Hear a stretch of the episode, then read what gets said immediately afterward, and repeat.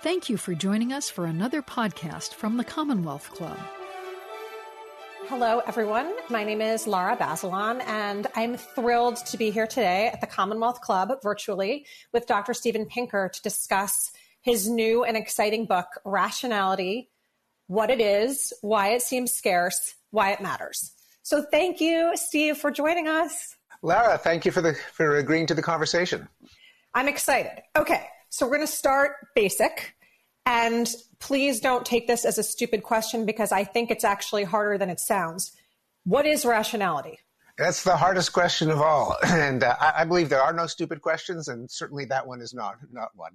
I struggled with that, of course, toward the beginning of the book, and the dictionary was of little help because it tends to define rationality in terms of reason and reason in terms of rationality, and they both come from the same Latin root, so that doesn't get us anywhere. I define it as the use of knowledge to attain a goal, where knowledge, I borrow the standard philosopher's definition as justified true belief. And the reason that I define it as a pursuit of a goal is that you can rationally pursue a dubious goal like power or for that matter, destruction or violence, but you could take steps that get you there. And without a goal, just the ability to say true things doesn't really satisfy our conception of rationality. If you imagine some robot or for that matter, some person who just spun out the logical implications of a statement, such as if pigs can fly, then Paris is the capital of Germany. That is a logically true statement, but it is not particularly rational to just mouth true but useless statements like that. Our intuitive conception of rationality is it's a way to get something, not necessarily something material or practical. It could be that the goal that you're trying to attain is understanding, insight, actionable knowledge, but it has, I think, to satisfy our conception of rationality, it's got to be toward something for something. Okay, so I want to jump forward to my favorite chapter, chapter 10. And as you say, it's the chapter that your readers have been waiting for. It's called What's Wrong with People? And this is where you talk about the fact that rationality is something that we've been moving towards as a society. You talk about reasons why we become more rational. And yet, and so the and yet is that at this point in our history, tens of millions of, let's just stick to the United States, Americans believe lies. And I'm not saying sort of white lies or frivolous lies. They believe ludicrous, damaging, empirically false lies. So let's just take two of them. Tens of millions of people believe that Donald Trump won the election due to massive election fraud. And tens of millions of people refuse to get vaccinated because they believe, I don't know, you can take your pick. If they take the vaccine, their testicles will shrink. If they take the vaccine, their testicles will grow very large. They will become impotent. Bill Gates can implant a chip inside their head. For whatever reason, due to all of this false belief and lies, a significant part of our population won't acknowledge our true president is Joe Biden and won't get inoculated against a deadly disease. So my question to you is, how is rationality as a way of thinking and seeing the world so powerless against this kind of thing, which you rightly, I think, call madness? Yeah, it is madness. But the reason I'm glad that you opened up our conversation by asking me to define rationality is that since rationality always is in pursuit of a goal, sometime, and the paradox is, how does a species that, by some criteria, has a claim to rationality, believe all of this nonsense? And part of the answer is people may be using rational means to pursue a dubious end. In this case, solidarity within your group, prestige within your group, the desire to whip up outrage against other groups, and moral certitude within your own. So the part of the my side bias, perhaps the most pervasive and powerful of the cognitive biases, namely we all tend to believe the sacred values of our coalition, our political party, our religion, in terms of the higher order goal of true statements. It may be irrational to profess these beliefs. But if you are deep in Trump country, probably if you say that Biden, at least in many circles, that Biden legitimately won the election, you could become a non-person within that social clique. So from the point of view of the goal of respect of your peers, it may be perfectly rational to say that the election was stolen. The problem is it's not rational for all of us if every clique rewards those who profess its sacred beliefs, which are, objectively speaking, false beliefs. Okay, I think this leads perfectly into the next question I want to ask you, because I want to be fair about this and say, too, that there's plenty of irrationality on the left side of the spectrum. And I think you've been one of the few brave kind of quote unquote mainstream thinkers who's been able to say the quiet part out loud, which is that this isn't something that we can just leave to a certain segment of the very far right segment of the population. So you say, for example, and of course, as an academic, this resounded with me, that universities have become in some ways impediments to the very thing that they're supposed to be teaching, which is to have their students think rationally.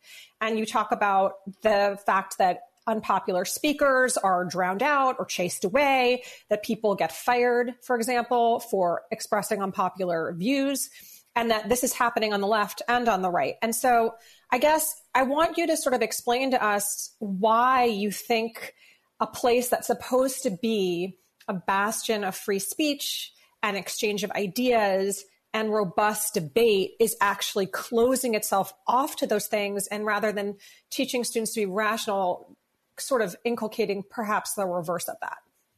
Yeah, it's there is a widespread drive or motive to be on the side of a dominant moral coalition and to condemn a minority coalition. That is, point to those guys and say they are evildoers, unlike us. We all wear halos.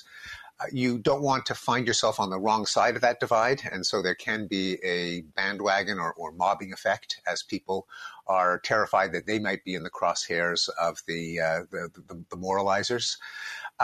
The fact within the academy, often the basis of this moral condemnation comes from causes that are obviously inherently worthy, such as opposition to racism and sexism and homophobia and so on. When we do have these legitimate moral goals, they can be used as weapons to demonize a minority coalition, I think partly from the dynamics of condemn lest you be condemned. They're kind of like in the playground. If there's a group of kids that are starting to bully some wimpy kid, you're torn between sympathy for the wimpy kid and the terror of being bullied together with him or her. So there is that kind of social dynamics of moralistic competition. It's aided by a number of other factors. One of them is that there is a cadre of bureaucrats and administrators in the university whose own incentives are not aligned with the greater mission of the university, that being to create and transmit knowledge. Whether the university does that or not is kind of irrelevant to their professional status. They are there to enforce certain rules. Some of them are given mandates that crucially depend on rooting out various kinds of malfeasance, ever more subtle forms of homophobia and transphobia and racism. If the university ever became unbigoted, unprejudiced, they'd lose their jobs. And the fiduciary duty of justifying the special status of the university in terms of its role of discovering and transmitting knowledge isn't aligned with the professional incentives of a lot of people in the university. Not even in some ways the one who have the ultimate power, the president, the provost, the dean. There's no one or not enough people who are saying, hallelujah, you are repaying our trust in universities by making them at the forefront of discovering new knowledge. I mean, sometimes that happens, but very often it's how much money do you raise? Do you get the keep unfavorable publicity away from the university? So there are these incentives that are not aligned with what I think you and I would agree to be the central mission or telos of the university. I want to stay on this topic for a minute and press you a bit and ask this question, which is there's very, very few academics that occupy the position that you do, which is this stratosphere where you're a public intellectual, you're the author of best-selling books, you have a platform and a voice that most academics do not have and never will. And because of that, I guess what I want to know is, do you feel an added or special responsibility to push back against the kinds of things that you're talking about, not only within your own institution, but then when you see them within other institutions, because you have the scaffolding to withstand the kind of blowback that most people don't? Well, indeed. I have the ultimate privilege. It's not particularly being white or male, or maybe those are privileges, but tenure. Oh my God, how many occupations in the entire world have anything like tenure? The purpose of tenure is to insulate teachers and public figures against punishment for unfavorable. Controversial, unfavorable beliefs. The reason that privilege exists is that we know, looking back, that a lot of moral and social progress came from beliefs that in their time were considered heretical, punishable, gay marriage being a recent example. And therefore, there is a legitimate social niche for people whose job it is to try to create and transmit knowledge, and who have some buffer against losing their livelihood or otherwise being punished for saying things that are unpopular. So I do think that is a responsibility, but it's one that I don't wield thoughtlessly. It's not that every thought that crosses my mind I immediately tweet, because a lot of thoughts that cross our minds we don't have the time or the inclination to defend properly. I choose some issues where I think that I've thought a lot about them. If challenged, I could respond to the challenges, and those are the ones that I push. Mindful of the fact that there's a massive number of adjunct professors and postdoctoral fellows and grad students and undergraduates, not to mention journalists and bloggers, who are far more vulnerable. So this is sort of maybe one of the last questions I have on this particular topic. But one thing that you wrote that really interested me about this whole debate and this idea that we're in teams, right? Because essentially we think about the left and the right, the blue and the red, Republicans and Democrats. But you make a more subtle point in your book, which is that split isn't as neat as it used to be. And what you said is, historically, when we think about those two teams, we think about customary fault lines of religion, race, and class. I'm quoting you. And now you say that's not as true because there's some strange Venn diagram overlap that perhaps neither side will admit to. And so there's this weird noise and inconsistency within your own team sometimes and your own personal beliefs. And yet the other team is just simply completely unacceptable. So what you're talking about with these two teams is that they are sociocultural tribes rather than coherent ideologies. Again, I'm quoting you. Can you unpack that and explain what you mean? Yes, sure. A long-standing and deep problem is, what's the deal? What makes the right the right? What makes the left the left? Why are clusters of issues that, at least at first glance, wouldn't seem to have a whole lot to do with each other, why do they tend to intercorrelate among their believers? So, for example, if someone is in favor of strict constructionism, to take an example from your world, or originalism, it's a reasonable bet that they also favor a strong military and tough on crime policies and a restricted social safety net. Those who believe more in a living constitution, living and changing, probably believe in a smaller military. They're more likely to be perhaps pro-choice than pro-life. So the question is, why do these cohere? It's not, is there a common denominator? In my book, The Blank Slate, I try to kind of dig out the common denominators in terms of different conceptions of human nature. And I can't claim originality. I was influenced by Thomas Sowell and other historians of ideas before him, that there is in the traditional right a kind of acknowledgement of the dark side of human nature. as a permanent part of the human condition, and the need for norms and institutions to constrain it, to allow us to get along, whether it's strong military and police to deter the wrongdoing that you just expect to be a constant temptation, black lines in law because you can't trust judges to exercise wisdom, they're being only human. Whereas on the right, again, these are both somewhat caricatures. But on the left, there is more of a belief in a utopian vision that human nature is actually socially constructed. There is no constant human nature. We're blank slates. The right enculturation and teaching and parenting practices could breed a new generation that is not saddled with all these flaws, and so we can have as much cooperation and equality as we strive for, a more utopian vision.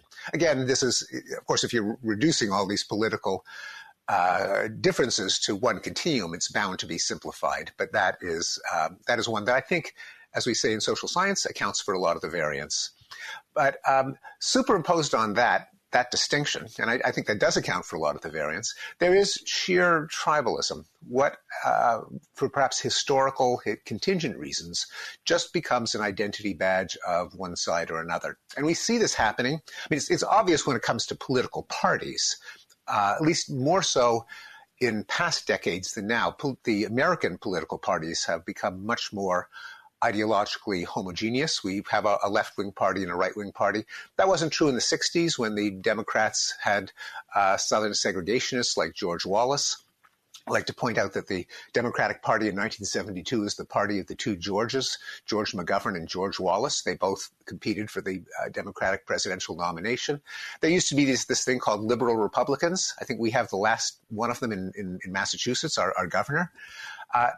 So the political parties, everyone realized, are coalitions of convenience, geographical, demographic, and so on. But even the left-right distinction, putting aside those institutions called parties, we have seen in the last few years with like mind-boggling reversals, like sympathy for Russia. Is it, yay Russia or boo Russia? Well, it used to be that the left was kind of a little bit soft on Russia and the right were the hawks. Then it kind of flipped on a dime. Likewise for immigration. And then there's some, going back a little further, there are other issues that surprisingly did go the other way. Environmentalism was originally a more Republican kind of country club members wanting to preserve their pretty views of the landscape and habitats for duck hunting. And the left in the 60s thought environmentalism was frivolous because it distracted people from the real issues, namely the war in Vietnam and racism and inequality. Now, of course, environmentalism then became appropriated by the left, but it just shows that some issues can change, perhaps because of just raw coalitional politics, perhaps because they are reframed in different ways so they resonate with the different deep intellectual foundations. So you had mentioned your book, The Blank Slate, which is a good segue for me to kind of back up and talk about sort of your broader work with this entry point. So on Friday, you were on Real Time with Bill Maher, and I encourage anybody who hasn't seen the show to watch or, as I do, listen. And what Bill Maher said to you was, quote, "You have this reputation as a guy who is a little too happy." And I think what he was talking about is your last two books, The Better Angels of Our Nature and The Enlightenment, and where you argue essentially that over the past 300 years, we've really seen a triumph of rational thinking and that for most people on the planet, life is significantly improved. You make the point, for example, that we went from 90% of the world population living in poverty to 9% and being on a track to essentially eliminate it, that there's less violence, there's less early death, there's less disease and suffering and more rights afforded to more people. So I guess what I'm saying, kind of channeling Bill Maher, is that what do you say to people who argue that your books and the enormous amount of influence that your books have has on, say, people like Bill Gates or Mark Zuckerberg, that essentially it allows people like that to feel complacent and self-congratulatory in a time where we all should be feeling a real sense of political and social and medical peril? Yeah, a few things.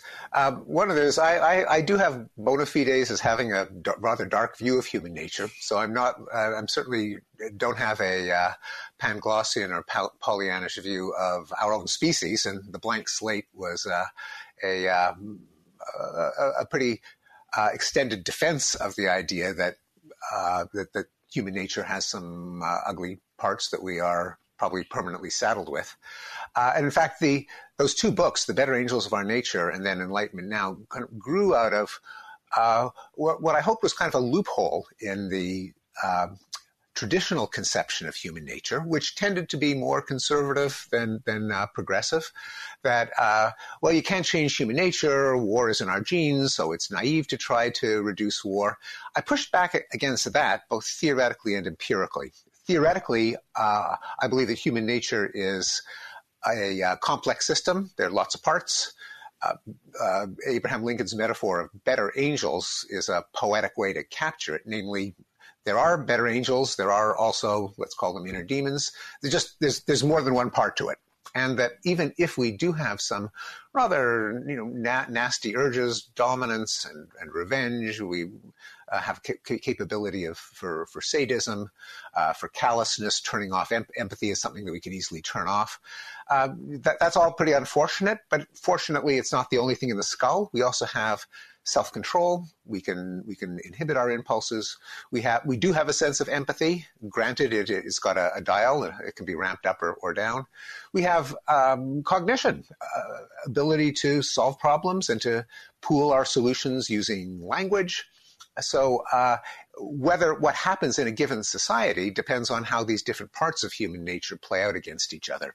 And I noted in Better Angels, and this was the seed that grew into, sorry, in The Blank Slate, this was the seed that grew into Better Angels. What I was saying is even though traditionally human nature was a kind of conservative doctrine, it doesn't have to be. And indeed, it's kind of pointless to argue whether social change is possible. For that, you just got to look to see whether it's happened. And indeed, it has happened. Slavery was abolished and the Soviet Empire fell and rates of personal crime had gone down over the course of history. So it was data like that that quantify changes in history in a progressive direction, assuming that we all agree that violence ought to be reduced, which, by the way, itself is not uncontroversial. For a lot of human history, people thought war was it was wonderful. It was spiritual and holy and heroic.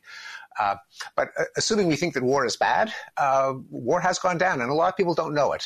A lot of people, if you ask them, do you think poverty has increased or decreased worldwide? Do you think that crime has increased or decreased? They just give you the wrong answer. And so when I present those graphs that show war and crime going down, it's not optimism, it's not happiness, it's not seeing as the glass is half full. It's trying to present data that most people never have access to. If you get your view of the world from the news being a highly non-random sample of the worst things that happen on a given day, you'll have actually a picture of the human condition that is just factually incorrect, because that's what the news will do, not showing trends, not showing data, and data is kind of a corrective. Now, it doesn't mean that everything gets better all the time. That would be a miracle, and that's certainly not the way history works. And far from encouraging complacency, I tend to think that it does the opposite. It certainly has with me. I do feel that I've been more engaged, more of an activist in a number of causes after seeing these data, because if you really think that nothing has changed, despite all the efforts of people to make the world a better place, things are as bad as they always were, or maybe even worse, the right response is, well, why bother? Let's just, it's do-goodism. It's utopian. It's romantic to try to improve things. On the contrary, if actual, say, particulate matter in the air has gone down thanks to the Clean Air Act, if poverty has gone down thanks to the Earned Income Tax Credit, if measures of improvement have actually worked, they haven't eliminated any of these ills, but they have reduced them. That's all the more reason that we should use government and law and policy and ideas to try to make things better still. I mean, Bill Gates is an appropriate example because he's the least complacent person on the planet. I mean, he's trying to reduce deaths from disease and malnutrition and hunger. His latest book was How to Solve the Climate Crisis. You know, Zuckerberg's a different story, but that'll be a whole other conversation. Oh, good. We can have you back and we can talk all about that. No, and I think you make some really interesting points, particularly about what the media covers. I mean, how I think about it is they don't cover every single plane that lands safely, which is the vast majority. They cover the plane crash. And that's kind of an analogy just generally for it bleeds, it leads. And so what people are exposed to overwhelmingly is a tsunami of bad news. And I think you make the point that there could be a headline that says 137,000 people escaped poverty every day for years, but nobody ever writes that headline because it's kind of this gradual thing, and also because it's just not going to get as many clicks and eyeballs as the proverbial or actual plane crash, right? Indeed. And I got that way of putting it from Max Roser, who's the proprietor of Our World in Data, the highly addictive website that plots trends on anything you could conceive of and amounts, and is the go-to source, by the way, for information on COVID, although it antedates the COVID pandemic by many years. But just the data-centric approach to the world, I think, is a much better way to understand things. And, you know, when it comes to journalism, people often, the response I get is, well, journalists have no choice. They've got to chase, you know, ad dollars and clicks and eyeballs and, you know, if it bleeds, violence sells. And, of course, violence does sell. We pay for fictitious violence in our entertainment. So it's maybe not surprising that we consume real violence in our newsfeed. But I think we shouldn't underestimate people's interest in data and trends. And newspapers are a fine example. Look at the sports page. Day after day, it's like splattered with data, with tables, consumed avidly. The business page, the weather section. So it's not that people are phobic of data, but it is an approach that I would like to see more woven into day-to-day journalism. If there is an event, there should be an accompanying statistic on how common, how rare it is. Has it been increasing? Has it been decreasing? If there's a risk, how likely is it to kill you compared to other risks that you happily assume? Just to make fold journalism into probability data statistics more intimately. Well, that's interesting because you do a really good job in your book of dealing with math, which is scary and off-putting to many people. I'll just speak for myself. And the way that you do it is you interweave it into the points that you're making, and you have charts, but you also, instead of using numbers, you often use letters, which I thought was an interesting way to kind of get at math. And then you also get at it through examples that involve actual people and interesting stories, or maybe they're made up people. But I think it's your way of trying to engage the reader in math, which many people do not want to engage in. And what I hear you saying is essentially, yes, and newspapers and, you know, media should be doing the same thing. And I guess sort of relatedly, I think the other reason why maybe it works well is because you leaven it with a fair amount of humor, and which I, as someone who is very, very literally and culturally Jewish, appreciate. Much of it is this hilarious Yiddish humor, which I won't spoil, but I think it's this kind of interweaving of the math and the humor and the personal story that actually allows you to make all of those different points, right? Yes, it's something that I work very hard to do, both in my writing and, for that matter, in my teaching. There also, together with the mathophobia that is widespread, I think, I forget who said that every equation in a book cuts its readership by half. And I think I have only one in the entire book. But people can consume. It also depends on how the numbers are presented. And one major point in the book is that a lot of us seem to be real doofuses when it comes to probability, but particularly when the probability is stated as a decimal fraction applied to a single case. So what are the chances that I have, you know, prostate cancer? What's the probability? Well, it's kind of a weird question. I mean, I thought I do have it or I don't have it. What do you mean the probability that I, you know, what's the probability that I was born in September? The probability there is a deeply weird concept. In that context, it can only refer to relative degree of ignorance.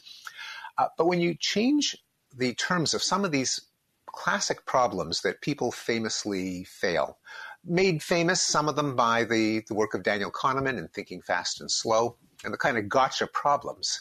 But a lot of them, when you reframe them in terms of frequencies of imaginable people or things, it becomes more intuitive. The classic example is medical diagnosis. If you say the prevalence of a disease in a population is 0.01, the sensitivity of a test is 0.9, the false positive rate is 0.09, you test positive, what are the chances that what's the probability that you have the disease?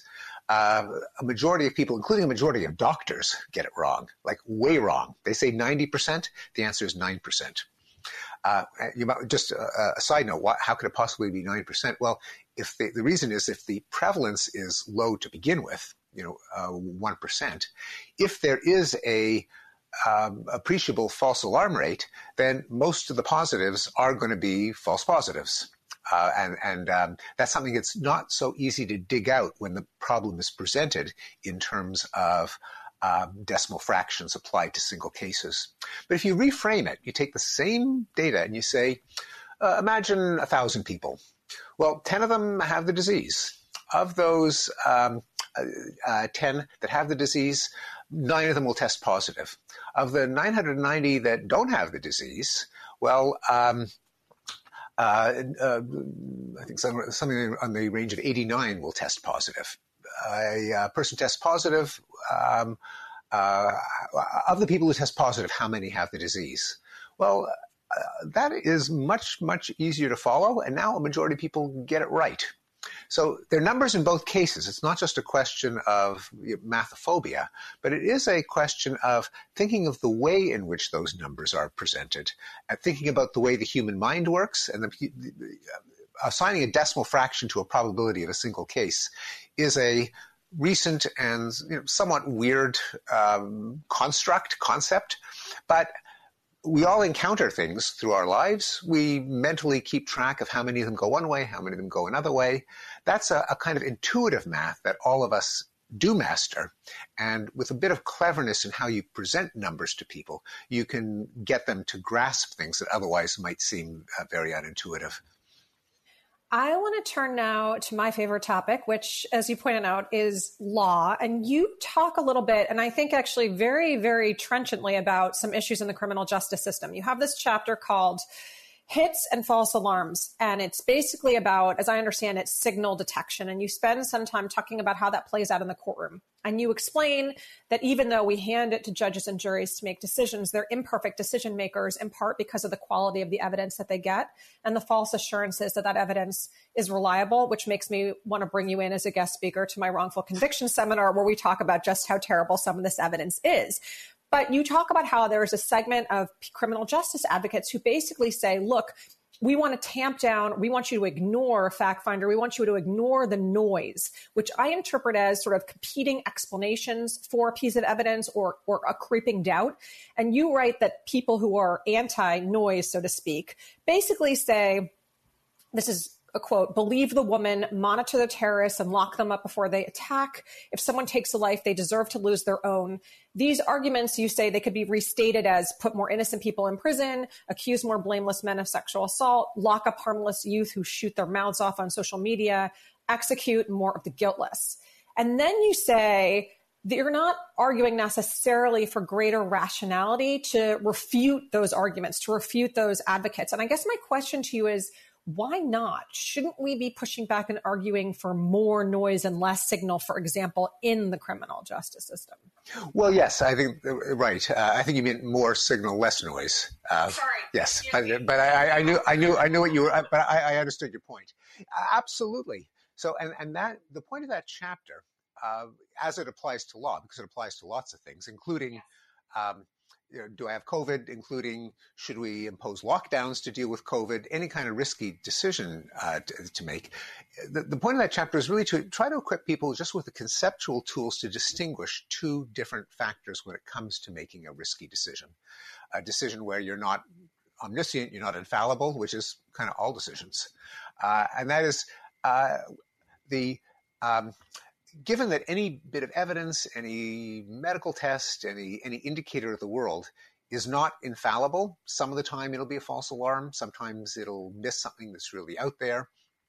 We're mortal humans. We're not God. We have to set a cutoff. If the evidence is strong enough, we say, yes, he has the disease. Yes, he's convicted. If it falls on the other side, we say no, realizing that inevitably there will be, have to be errors on both sides. There have to be, say, in the criminal courtroom context, there'll be guilty people who walk, there'll be innocent people who are convicted. You mathematically can't reduce them to zero if you are not a god. Now, that means there are kind of two knobs, two sliders, two kinds of decisions to make in any situation like that. One of them is how trigger happy should we be, or gun shy? Should we be like a hanging judge, or should we be a bleeding heart? Should we err on the side of convicting a few innocents just so that we don't miss any of the guilty, or the other way around? And I'm sure you teach your students about is it Blackstone's ratio? Better 10, yes. Better 10 guilty people go free than one innocent be convicted. Yes. So that's a decision, and it's partly a moral decision. You know, there's no kind of correct answer, and Blackstone came up with his number. Who knows how? It kind of intuitively seems about right. It does seem to be something uniquely heinous about convicting the innocent, but it is a moral decision. On top of that, there is how good is your evidence? How good are the forensics? How sensitive is your medical test, in the sense of minimizing the number of false positives and false negatives? And people don't distinguish them. And in the courtroom context, and I think this is what you were pushing toward, and what I heartily agree, you know, a huge amount of our effort should be in the getting the best possible evidence, because that, even though it doesn't absolve us of this agonizing trade-off, it makes it much, much less severe. The better your evidence, the fewer guilty people will go free, the fewer innocent people will be convicted. But just don't confuse them. If all you're saying is put bad guys behind bars, kill people who take a life, if that's all you do and you don't look at the evidence, then inevitably, by mathematical necessity, you're going to be committing some more miscarriages of justice. That makes sense. So the audience questions are coming in. So I want to make sure that I do what I promised and ask them. So one question to you is, what are the strongest predictors for people being rational as opposed to irrational or prone to being tribal? Yes. Well, the tribal is a little kicker to the question, because one of the biases, and cognitive psychologists have a long list. You can go to Wikipedia, and I think it's up to 200 different fallacies and biases. The my side bias, what you might call the tribalism bias, is one of the biases that actually cuts across sheer intelligence. Smart people can be as tribal as less smart people. When it comes to many of the other biases, let's say the gambler's fallacy. If a roulette wheel lands red 10 times in a row, is it more likely to fall black? The answer is no. Every spin of the wheel is independent. If you think, okay, it's due for a black, that's the gambler's fallacy. So the question is, and that's just one of many. Who falls prey to it? On average, smarter people are less likely to make those blunders, but only on average. The correlation is nowhere near 1.0. So there are smart people who are suckers for fallacies, and less smart people who catch on to them. So in addition to intelligence, what are the other predictors? Well, there is a factor. It may even be closer to personality than sheer intelligence, sometimes called active open-mindedness. That is, do you just have the general mindset or philosophy of being open to persuasion, to evidence? There's the quote falsely attributed to John Maynard Keynes, "When the facts change, I change my mind, sir. What do you do?" He didn't say it, but it's a good quote. Do you endorse that? Now, a lot of people don't, by the way. They consider it to be a sign of moral weakness to change their mind. Remember, John Kerry in 2004 was accused of being a flip-flopper. There are people who considered a kind of integrity, of courage, to stick with their opinions no matter what the evidence is. Now, that kind of mindset, and so that the openness to active open-mindedness, you subscribe to the magazines that have the opposite politics. So if you're on the left, take a peek at the Wall Street Journal, or on the right, take a peek at the Mother Jones or the New York Times. That set of attitudes makes you more rational. Also, there's a measure that's probably closer to self-control. That is, if you go with your first gut impulse, then that in general correlates with a lot of other irrational choices, including flubbing some kind of gotcha questions. So reflectiveness, pausing, thinking things through before you give your answer also helps. I wanted to stay on that for one second because I'm intrigued by something. This is something that my students and I've been over and over in this wrongful commissions class, which is, and I want to ask this to you personally, how much should we trust our gut instinct? How much do you personally trust yours in decision-making? You know, I try not to. We call it a gut feeling because it does feel overwhelming from the inside, but it is probably a source of folly and error. More often than not. Some cases, it's all you have. And for some cases, like perceptual classifications, like do you recognize a face? Do you recognize a song? The gut is all we have to go on. It probably consists neurobiologically of the accumulation of lots and lots of probabilistic indicators as opposed to a step-by-step deduction. And there are cases where a reaction which probably reflects that aggregation, largely unconscious, of lots and lots and lots of probabilistic cues that we accumulate through our lifetimes can point us in the right direction. But probably even that, it's good to decide whether it's an instance in which you can trust your intuition or whether you should think twice and think deeper. Another listener asks, do you have any tips for teaching Bayesian? Bayesian, yes, Bayesian. I used to think it was Bayesian too until I heard someone actually pronounce it. It's named after the Reverend Thomas Bayes. Yeah. Okay, Bayesian. Bayesian, yeah. Do you have any tips for teaching Bayesian reasoning more effectively? And this person is asking as someone who is a professor themselves.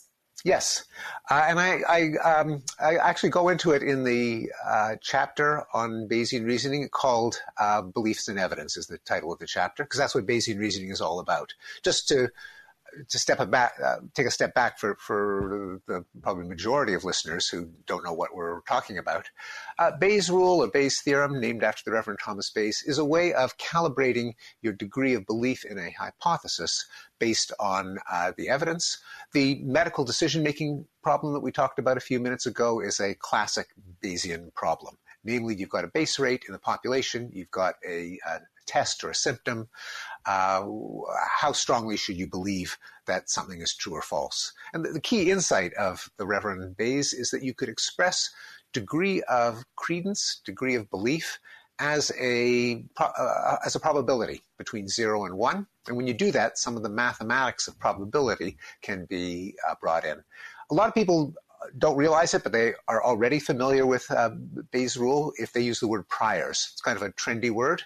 But that's the spillover of Bayesian reasoning into everyday parlance. But now to go back to the question, how do you get people to be better Bayesians? One way is to reframe problems in terms of counts and frequencies instead of probability of a single instance. There are odds makers who will give you the probability of anything. You know, what's the probability that Mikhail Gorbachev is the Antichrist? You know, 1 in 8 trillion. You know, what does that mean? And indeed, the probability of a single fact is it's not such an intuitive concept. Putting it in concrete, visualizable fractions of people helps in Bayesian reasoning. The second one is to do it graphically, and I give an example in the book of one of Tversky and Kahneman's problems, the taxi cab problem, where everyone gets it wrong. But if you have the taxi cabs as little blue and green squares, the answer just pops out at you. And finally, another kind of expository, pedagogical trick is, I think we all are Bayesian, not across the board, not as a formula that we can kind of apply to any content, but for subject matters that we have to deal with day to day, it can be made intuitive, such as if something is common, then if you aren't sure what it is, it's a better bet than if it's rare. As they say to medical students, if you hear hoofbeats outside the window, don't expect to see a zebra. It could be a zebra, but chances are it's a horse. That's the prior term. If there's a symptom or a result that's kind of a common across the board, we all kind of know that you shouldn't take it seriously. So, for example, if someone has, lower back pain, and let's say lower back pain is a symptom of, I don't know what, Rocky Mountain spotted fever or something, you don't jump to the rare disease just because all kinds of things can give you lower back pain or sniffles, like that long list of symptoms that the guy speed mumbles at the end of the drug commercial. Dizziness and fatigue and aches. It's like, that's a symptom of everything. So we kind of have the intuition that if something is a symptom of everything, it's not going to tell you very much about whether that guy has that disease. That's another component of Bayesian reasoning. It's another way to try to tap people's common sense, at least in some domains, to try to generalize it. And again, I'm kind of rabbiting on a bit, but I'll just throw in one more idea, because the book tries to address the question of why, in some ways, people are pretty rational. Even the kooks who believe in QAnon and Stop the Steal, they a lot of them hold a job, and they get the kids clothed and fed and off to school, and they keep food in the fridge. I mean, they're not like stark raving mad. A lot of our rationality is kind of baked it together with certain subject matters or domains, car mechanics or pleasing your friends or getting the kids to behave. The rationality that's taught in school consists of these across-the-board general-purpose formulas, like Bayes' rule, and that is what's less intuitive. It's not that we're never Bayesian reasoners, it's just that we haven't kind of peeled off this thing called Bayes' rule, and once we have it, and we know the H's and the D's and the pluses and the minuses, we say, new Bayesian problem, I've got that formula, I can apply it. That, I think, is the biggest difference between kind of formal schooled rationality and the kind of horse sense that everyone has. So there's another question kind of along this line that I think what you've just spoken about leads into, which is, given that this is kind of about practicing and unpeeling and thinking actively about it, rather than just sort of, as you say, going with your horse sense, do you think that colleges and universities, for example, should require a class in critical thinking? Would that be something that would be helpful in terms of sharpening people's abilities to be rational or default to rationality? Yes and no. And the reason I hedge, yes, it would be a good idea. One of the reservations is that in practice, courses in critical thinking don't really have long-term measurable effects. They don't work that well. On the other hand, exit polls on just about anything that we teach in university are kind of a depressing sight. That is, when our students sell their textbooks, the ink is dry on the exam, how much they remember a year later is a pretty depressing sight. So anything that we teach, including critical thinking, has to be done with good pedagogical practices, such as active learning, such as having students transfer something that they learn from one example to diverse, heterogeneous examples, so they don't just remember the example and forget the principle or the law. They can be effective, but better than critical thinking being one course, it should be kind of woven into everything we do. So it should be part of the ethos of just being an educated person. But yeah, I do think, and certainly probability and statistics there, which is a little more circumscribed than critical thinking in general, I tend to think it should be a requirement. I tried to get it as a requirement at Harvard when we revised our general education requirement. I was shot down by the mathematicians. Why? Because they wanted it to be a quantitative reasoning requirement, so people would take also linear algebra and calculus and analysis, all these things that they wanted to teach, and not just the one professor who teaches stats gets all the students. It sounds like a faculty meeting. Yes, I'm sure you're all too familiar with it, yes. So this question is actually one of the questions that I also had for you and didn't have time to ask, so I'm going to blend the two together, so bear with me. So you begin the book with, I think it's called an epigraph, which is a quote from Hamlet, and the quote is this: "What is man if his chief good and market of his time be but to sleep and feed, a beast no more? Sure, he that made us with such large discourse looking beforehand after gave us not the ability for godlike reason to fuss in us unused." And my question, and I think the listener's question kind of blended together, was, do you think our ability to reason and be rational is, as Hamlet believes, in some way due to God? Or do you think that religion is really antithetical to rationality? Yeah, no, I don't think it's due to God, although poetically, rhetorically, God is often a way to refer to something that is bigger than any of us. So it's a trope. So no, I don't believe it comes from God. I don't think God would have installed all of that our conspiratorial thinking and all of the fallacies and biases that are implanted in us. I think natural selection explains those all too well compared to divine gift. Whether religion is... Religion would have to be unbundled because lots of things go into religion. When it comes to literal theological beliefs, beliefs in miracles, beliefs in spirits and ghosts and afterlife, I think they are irrational in the sense that there aren't reasons to believe it. When it comes to some of the more altruistic, pro-social, artistic components of religion, the liturgy, the architecture, the communal bonds, the commitments to social action, then those components of religion can be a good thing. But just taking a step back on the nature of religious belief in general, one distinction I make in the book that pertains to religious belief is that a lot of you probably reacted to my last comment that belief in miracle, in souls, afterlife, God, divine creator, to say there's no evidence for it. That I might be missing the point.